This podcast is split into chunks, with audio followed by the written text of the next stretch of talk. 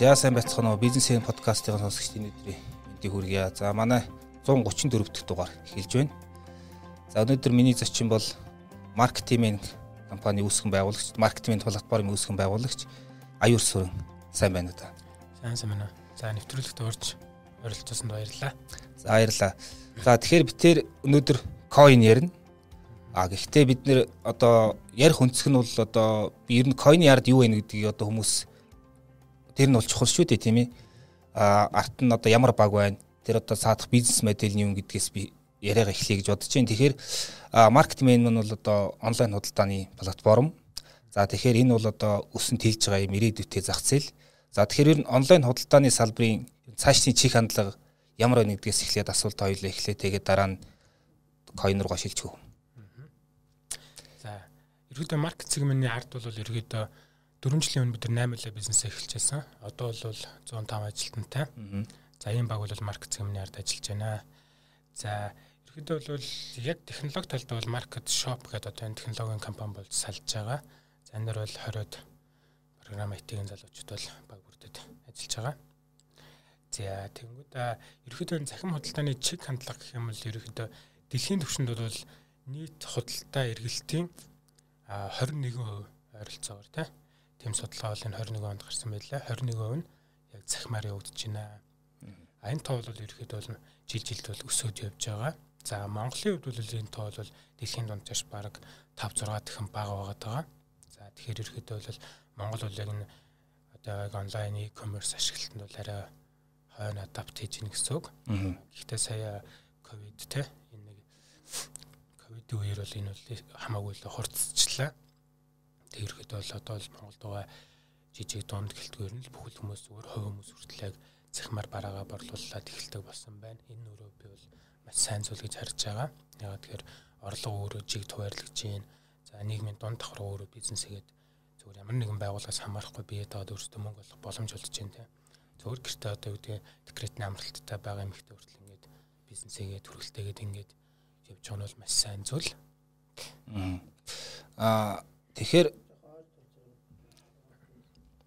маркетинг мен бол одоо market shop coin гэд гаргаж байгаа тий. А тэгэхээр ер нь одоо сая ярьлаа ингээд онлайн худалдааны зах зээл бол угаасаа ирээдүйд өсөх юм зах зээл тий. Тэгэхээр ер нь яг а танаа яг бизнес модель юу вэ тий?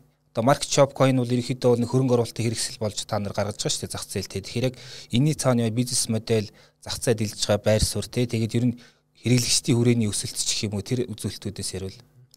За бизнес модельийн хувьд ерөөдөө маркет цэг юм нь болохоор яг дотроо бол хоёр цэвэр хоёр салж байгаа үйл ажиллагаараа нэг нь бол цэвэр худалдааны бизнес явьж байгаа. За худалдааны бизнес маань ерөөдөө бол ерөөдөө гол зорилго нь бол хэрэглэгчдэд ямар нэгэн нэмүртийг маш багаар шингээсэн үнээр хэрэглэгч бүтээгдэхүүнийг хүргэх зорддог. Тийм ч учраас маркет цэг нь ерөөдөө үйлдвэрлэгчээс нь өөртөө бараага аль байсаар нийлүүлээд хэрэглэгчээ гэрт хүргэдэг. Дунд нь ямар нэгэн маркет сегмээр гадны байгууллагын юм оролцоо байдаггүй учраас ерөөдөө байж болох хамгийн бага маржин нэмэгдсэн ийм бүтээгдэхүүн хүргэгддэг. За тэгээ манайх бол ерөөдөө үүсгэн байгуулалтын цагаас хойш хэрэглэгчдэд манай бараа өө яг адилхан бараа өөр нэгэн газар өшөө хямд байвал зөрүү мөнгө өгдөг. Энэгээр бид хамгийн хямд үнэтэй байх гэдэг баталгааг бол гаргаж байгаа гэсэн үг. Мэдээж тохиолдлуудаар бол манайхаас арай хямдаар интернет байх тохиолдлууд бол гарна. За тэр үед бид нар өөрсдөө хэрэглэгчээс мэдээлэл аваад үнэ бууруулах тийм арга хэмжээ бол авдаг. Аа үнэхээр үнэ бууруулах боломжгүй бол тэр бараг цаашд ямар ч тэр өндөр үнээр бол борлуулахгүй байдаг ч юм уу те. Ийм их арга хэмжээнүүд бол дор дор нь авч яваад хэрэглэгчтэй бол зөрүү мөнгө нөгөөд ингээд явдаг.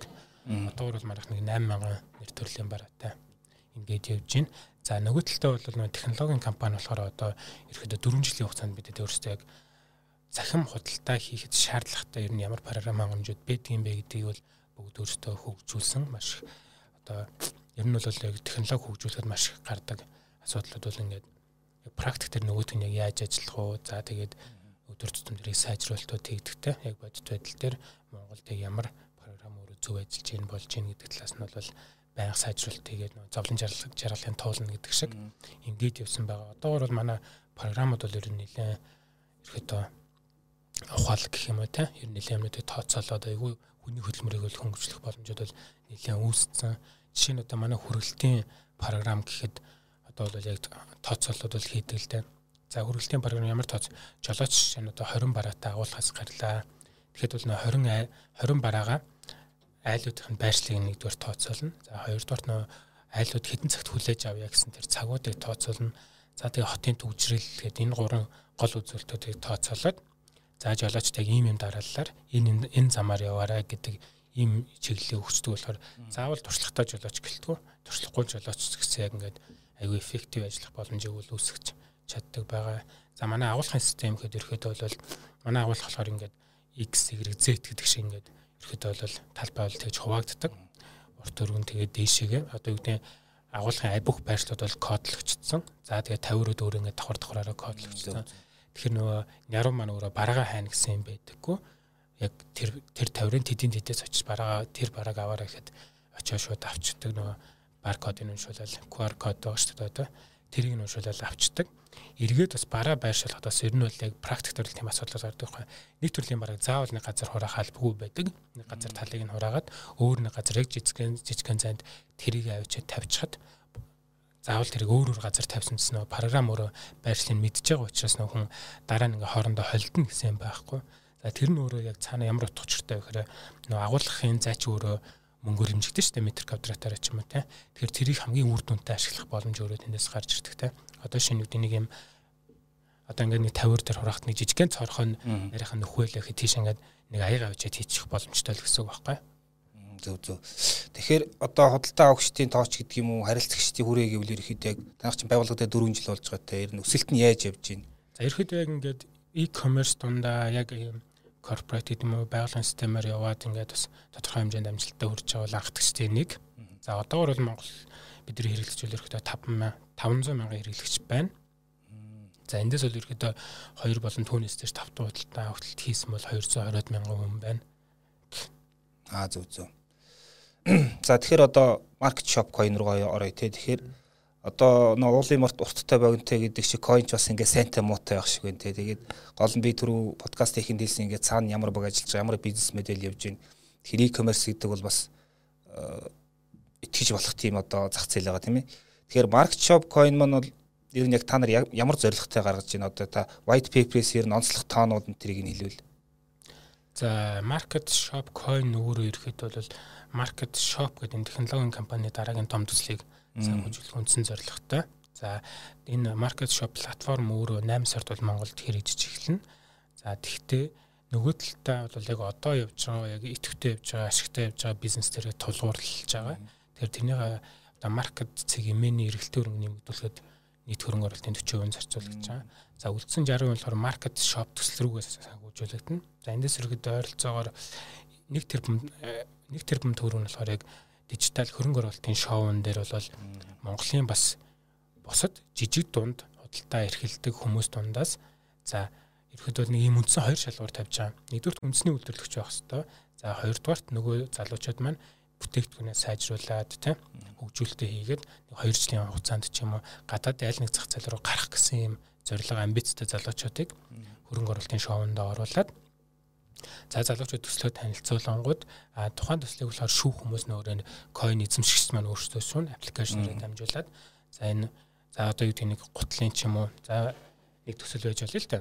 За гутлын үйлдвэр маань өөрөө манад 10% 100 сая төгрөгөөр өгөө гэд нэг coin эзэмшигч санал болгох нь шүү дээ. Тэгээд төслөө танилцуулаад төслийн потенциал бизнес модулуудаа танилцуулна. За тэгэнгүүт нөгөө юм маань coin эзэмшигч маань шоугаа үзэнгүүтээ араас нь За тэр coin эзэмшигч юм гэсэн үг шүү дээ тэр өөрөө нэг төгрөгчин те. За би энэ өөрийнхөө өмнөөс 100 саяар энэ бизнесээ 10% худалдаж авал надад ашигтай ашиггүй гэдэг coin эзэмшигч хүн болон өөрийнхөө бодлоор өөрийнхөө туршлага мэдлэгтэрээ суйрлаад yes гэл no гэл ингээл хариунууд өгнө шүү дээ. А тэнгууд яг арилсан зарчмаар бүх хүмүүсийн мэдээллийг цуглуулад 51%-аас дээш хэрвээ нөгөө санал авах юм бол хөрөнгө оруулалтыг хийнэ гэсэн. За хөрөнгө оруулалт хийцсэний дараа маркет шоп өөрөө яг яаж тухайн бизнесийг дэмжих вэ гэдэг асуудал гарч ирнэ те. За тэнгуү тэд нар яг бид нар Монголд нөгөө бизнесийг яг захим худалдаа агуулах офс гэдэг тэр бүгдээр нь 2 жилийн хугацаанд бол нөгөө хангаад дэмжиж явчихна. За тэгээ нөгөө бизнес маань өөрөө гадаад зах зээл гарахтаа яг бид нар бол бизнес одоо манайх бол технологийн партнер нь болж гарах байхгүй. За одоо шинэ нөгөө нэг үйлдвэр маань өөрөө сонирхолтой. Төлөвлөгч нь өөрөө аль нэг гадаад зах зээл рүү гараа гэж те. За жишээ нь Вьетнам руу гараа гэж бодвол бид нар Вьетнамд очиод нөгөө дэлгүүр маань бүтээгдэхүүнээ борлуулахыг Вьетнам хэл дээрх захим худалдааны сайтыг бид нар хийж өгнө. За тентхийн төлбөр тооцооны систем тентхийн логистикийн хийн. За тэгээ бид мэдээж тентхийнхаа маркетинг эйженсинуудтай хамтарч ажиллаад тэр маркетинг зах зээл нэвтрэх маркетинг дээр бид ингээд технологийн партнер болоод явах ийм сонирхолтой. За маркет шоп төслийн маань өөрөө яг платформ өөрөө ямар хүрээнд ажиллах вэ гэвэл энэ дөр бол вебсайт хийх үйлчилгээ байгаа. Вебсайт маш олон төрлийн темплейтээр бизнесийн төрлүүдэд ингээд зөгцсөн байх болно. За тэгээ хүргэлтийн систем, төлбөр тооцоо, за ардлаа захиалгын систем гэдэг ингээд бүх хэрэгтээ цогц систем гарна. За энэ маань өөрөө нөө дикшнэритэй гарч байгаа. Анх анхны хэлбэр бол мэдээж англи монгол хэл дээр гарна. За тэгээд одоо манай платформын яг фронт энд дээр юу гэдэг ойролцоогоор 1000 гаруй үг байлаа гэхэд тэр 1000 үгийг яг оновчтойгоор вьетнам хэл рүү япон хэл рүү орчуулад нөгөө маань програм маань шууд өөрөө вебсайт маань хүний харагдах байдал нь шууд тухайн хэл дээр харагдаад хэрэглэгч бол тухайн орны хэрэглэгч бол хэрэглэх боломжтой болоод ингээд явах юм тэгэхээр ерөөдөө гадаад зах зээл рүү гарахад ерөнхийдөө артлын дээр хэлний асуудлуудыг хэлний асуудалч хоёрхийдөө дикшнэри бол бото орчуулагдах хэвээр.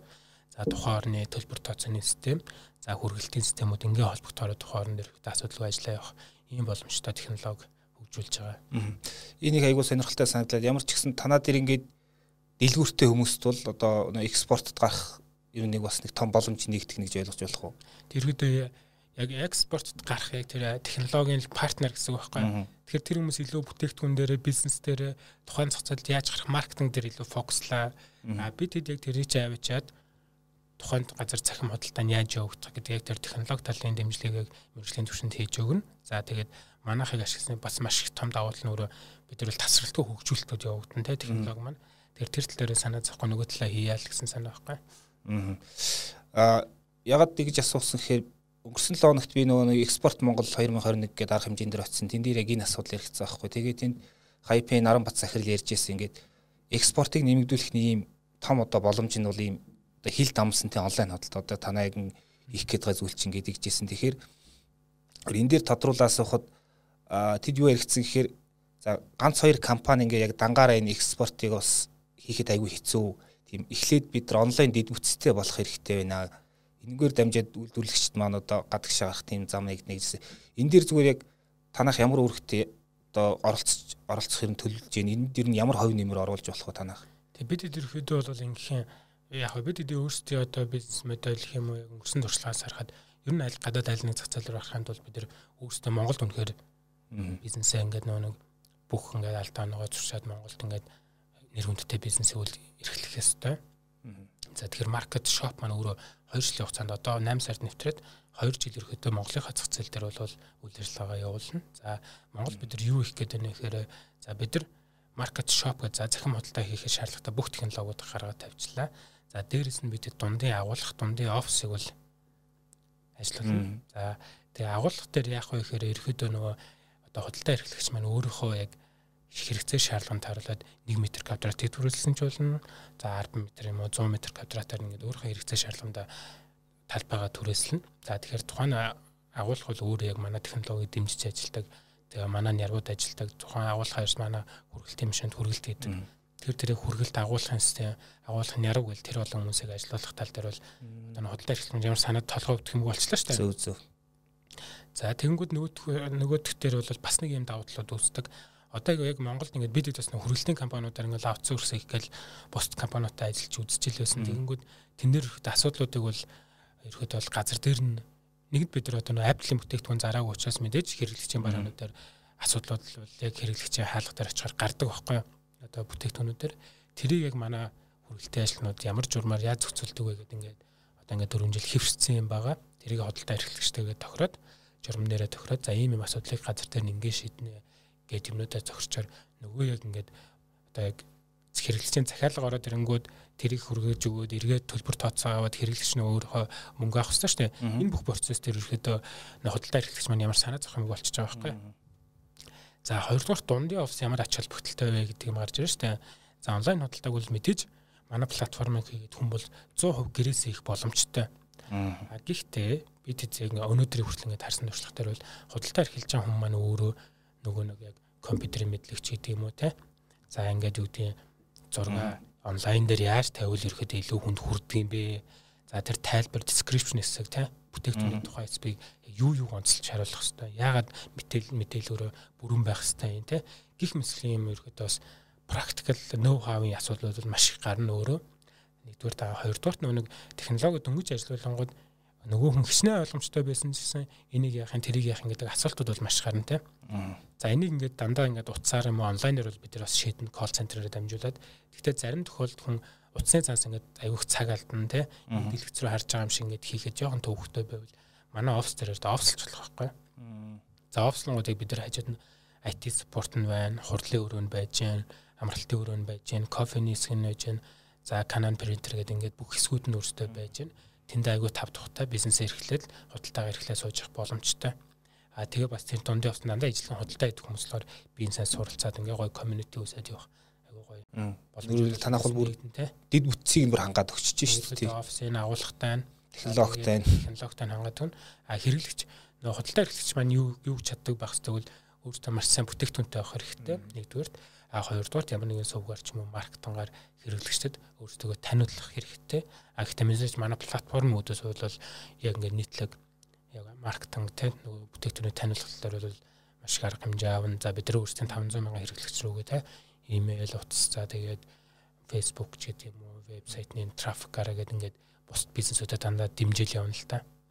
Агуулгах маань хаана байрлах вүлээ? За одоо бол манай агуулгах бол одоо энэ говь үйлдвэр байгаа шүү дээ тий. За говь апог үйлдвэрүүд бол яг тэрний урталт бол байгаа. Одоо хав хаавал тавраас бол одоо нэг 2 км-ийн зайтай гэсэн үг л дээ. Аа зөв зөв. Тэгэхээр одоо яг энэ бүхнийг хийгээд ингээ явахд ирээдүйд одоо ирээдүйн 5 жил ч юм 10 жил гэх юм уу та нар одоо бизнесийн тэлэлт өсөлтийг юу яг хэдэн хувиар төсөөлж байна? За бизнесийн өсөлтийг бол ерөөхдөө ингэж харж байгаа.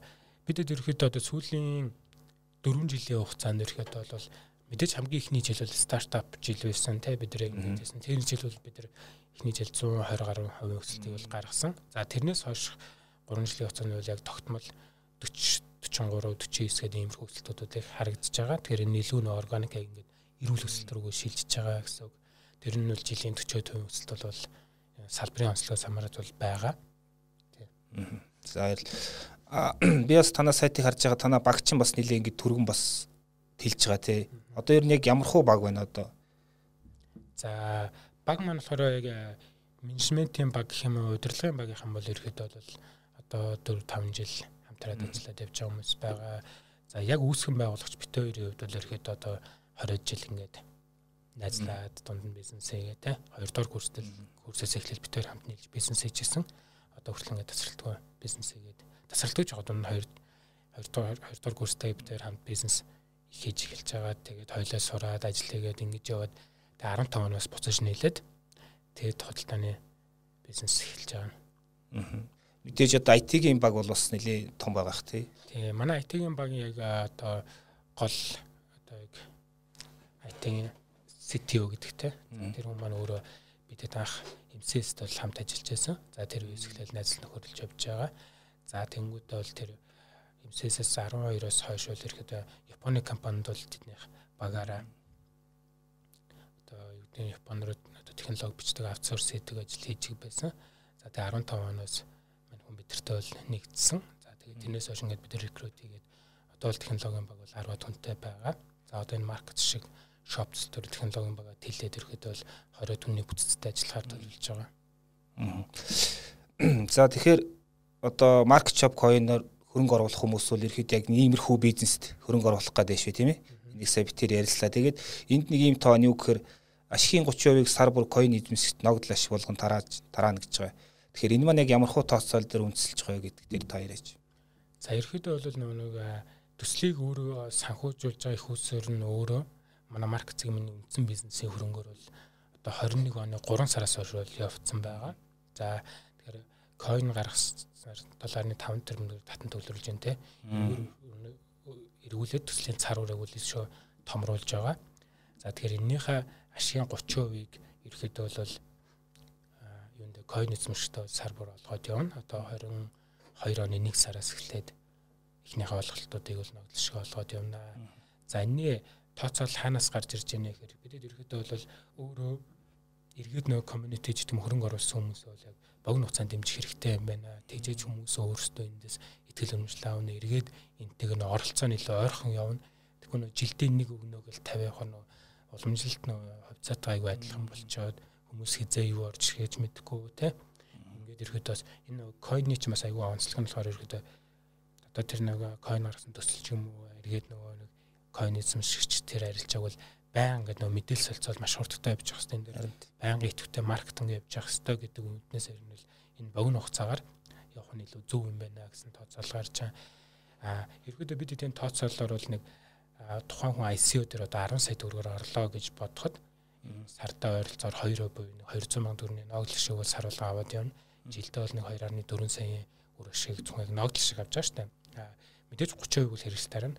За үлдсэн 70% яах вэ гэдэг асуудал байна те. А үлдсэн 70% эргээд нөгөө бизнестэй буцаагаад хөрөнгө оруулаад бизнес өөрөө томорж явах хэвээр те. Ирээдүйн илүү нөгөө гэрэлгээтэй байх хэвээр гэдэг тийм үзэл байгаа.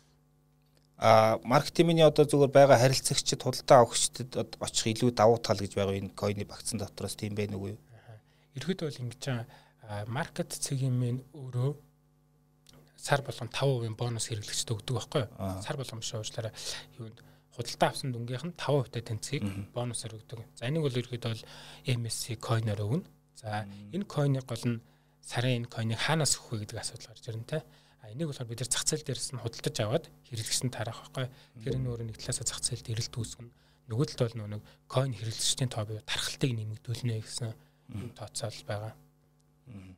За тэгэхээр одоо маркетчом coin нь удахгүй нөгөө нэг анхдах зах зээл ингээд гараад арилжигдэн тий. Энэ хийцээ яг ямар хөө байдлаар өгөх гэж За бид өнөөдөр 13-ны өдөр ISO-г 9 цагаас хийн. За тэгэнгүүт ерөөдөө бол арилжаа хаагдсан ч 14 оны дараа Capex гэдэг одоо бирж дээр ихний нээлттэй хийн. За тэгээс 7-аас 14 оны зайтай ер нь Монголын томхон 2-оос 3 биржүүд дээр ингээд гараад арилжаалагдаад эхэлнэ гэсэн тооцоо байгаа. Нэг чи үнэ. Нэг чи үнэ бол 0.25 төгрөгөөр 30 тэрбум coin гарч байгаа. За тэгээ ерөөдөө 2 жилийн хугацаанд бол нэмж огт нийлүүлэлт бол хийхгүй. 2 жилийн дараа нийлүүлэлт ихтэй бол гадаад зах зээлд гарах зорилгоор нийлүүлэлт. Тэгэхээр бид нар гадаад зах зээлд ямар боломжууд байна, ямар хөрөнгө оруулалт шаардлагатай байна гэсэн тухайн үеийн тооцоол дээр үндэслэж бол нийлүүлэлтийг хийн. Тэгэхээр тэр нь бол одооны анхны ICO авсанд 2 жилийн дараах тэр үнэнд бол эргээр нөлөөлөхөөр тийм байдлаар тооцоолоор бол хийн. Аа. За баярлалаа. За тэгэхээр бизнес подкастын өнөөдрийн дугаар гэд өндөрлж байна. Аа хамгийн сүүлийн асуултыг танд зүгээр нээлттэй үлдээ те та бас харилцагчид одоо хөрөнгө оруулагчтай хэлж хэлэх зүйл байвал. За бид ерөнхийдөө энэ нэг маркет шоп койныг бол ерөнхийдөө ойролцоо нэг 3-аас 6000 хүн ирэх эзэмших юм байна. Ялангуяа ICO дээр гэсэн тооцоо байгаа. Тэгэхээр ерөнхийдөө энэ 3-аас 6000 хүнтэй бол бидэд маш ойрхон харилцаатай байнгын мэдээлэлээр хангаад ногдлшгаа яг цаг тухайдаа өгөөд ингээд явнаа гэсэн тийм тооцоол байгаа. Тэгэхээр ер нь бол 3-6 мянган нэг айгүй ашигтай хөрөнгө оруулалт хийх хэрэгтэй шүү дээ. Яг тэгэхээр бидэд анх энэ coin гарахтаа нэг юм тооц ер нь бол нэлээд brainstorming хийж байгаа дээ. За бид нар coin гарах уу гарахгүй юу? Энэ өөрөө брендийн нэр үндэд яаж нөлөөлөх вэ? Цаашдаа өөр өгөөж яаж нөлөөлөх вэ? Эргээд coin авсан хүмүүс ч мэдээж нэг юм хөрөнгө оруулаад тэнэс өгөөж авах гэсэн маш та энэ хүмүүсийн итгэлээ яаж зөв авч явах вэ гэд энэ тооцоолуудыг маш зөв өгөөд за ер нь 3-6 мянган хүнийг айгүй хаппи хөрөнгө оруулалт хийлгэхэд бид нар дараа дараагийн бизнесд маш эргээр нөлөөлнө маркетинг миний эзэм эзэдүүд л одоо 3-аас 6 мянган хүн болж байгаа гэсэн үг дээ. Тэгэхээр энэ community өөрөө бас эргээд бизнест айгүй эргээр нөлөөлөх юм байна гэсэн таллын тооцоонууд хийсэн л дээ. За баярлалаа. Тэгэхээр яг уу би биз бизнесийн подкастын сонсогчдын зүгээр подкастын төгсгөл зүгээр сануулж хэлэхэд өнөөдөр бид нэр ягаад маркетинг, маркет шом coin гэдэг энэ coin-ы талаар ярьж байгаа гэхээр одоо бол ингээд coin бол маш олон байгаа. Аа цаана яг юу вэ гэдгийг заримдаа их бүрхэг байдаг те. Тэгэхээр яг уу одоо хамгийн гол нь хүн бүхэн одоо юун дээр зүгээр санаа нэгж яах нэхэр тэр койны цаана юу вэ? Ямар хүмүүс байгаад байна? Ямар бизнес модель вэ? Тэр үнэхээр ингээд ашигтай ажиллаж чадах бизнес үү гэдгийг ядаж ингээд хараарай гэдэг тийм нэг гол юм яваад байна. Тэгэхээр бол онлайн худалдаа гэдэг бол нэг талаас ингээд зүгээр бизнес моделийн хувьд бол одоо аягүй ирээдүйтэй а нөгөө талаас би энэ дэр юг онцлох гэхээр одоо маркетинг маань цаашд ингээд худалдаа худалдаа эрхлэгчдийг экспортод одоо гаргахад нь нэг тийм дид үтцийг санал болгоо те одоо экспортын сувг болох нь шүү дээ те. Ийм байдлаар энэ одоо койны ардах бизнес ажиллаж байгаа шүү гэдгийг би зүгээр сонсогчдоо сануулж хэлгэсэн. За тэгээд өнөөдрийн подкастыг өндөрлж байна. Манай подкастын зочин маркетингийн хамтран үүсгэн байгуулагч гүйцэтгэх захирал аюул сүрэн баялаа. Танд баярлалаа. За баярлалаа. За баярлалаа.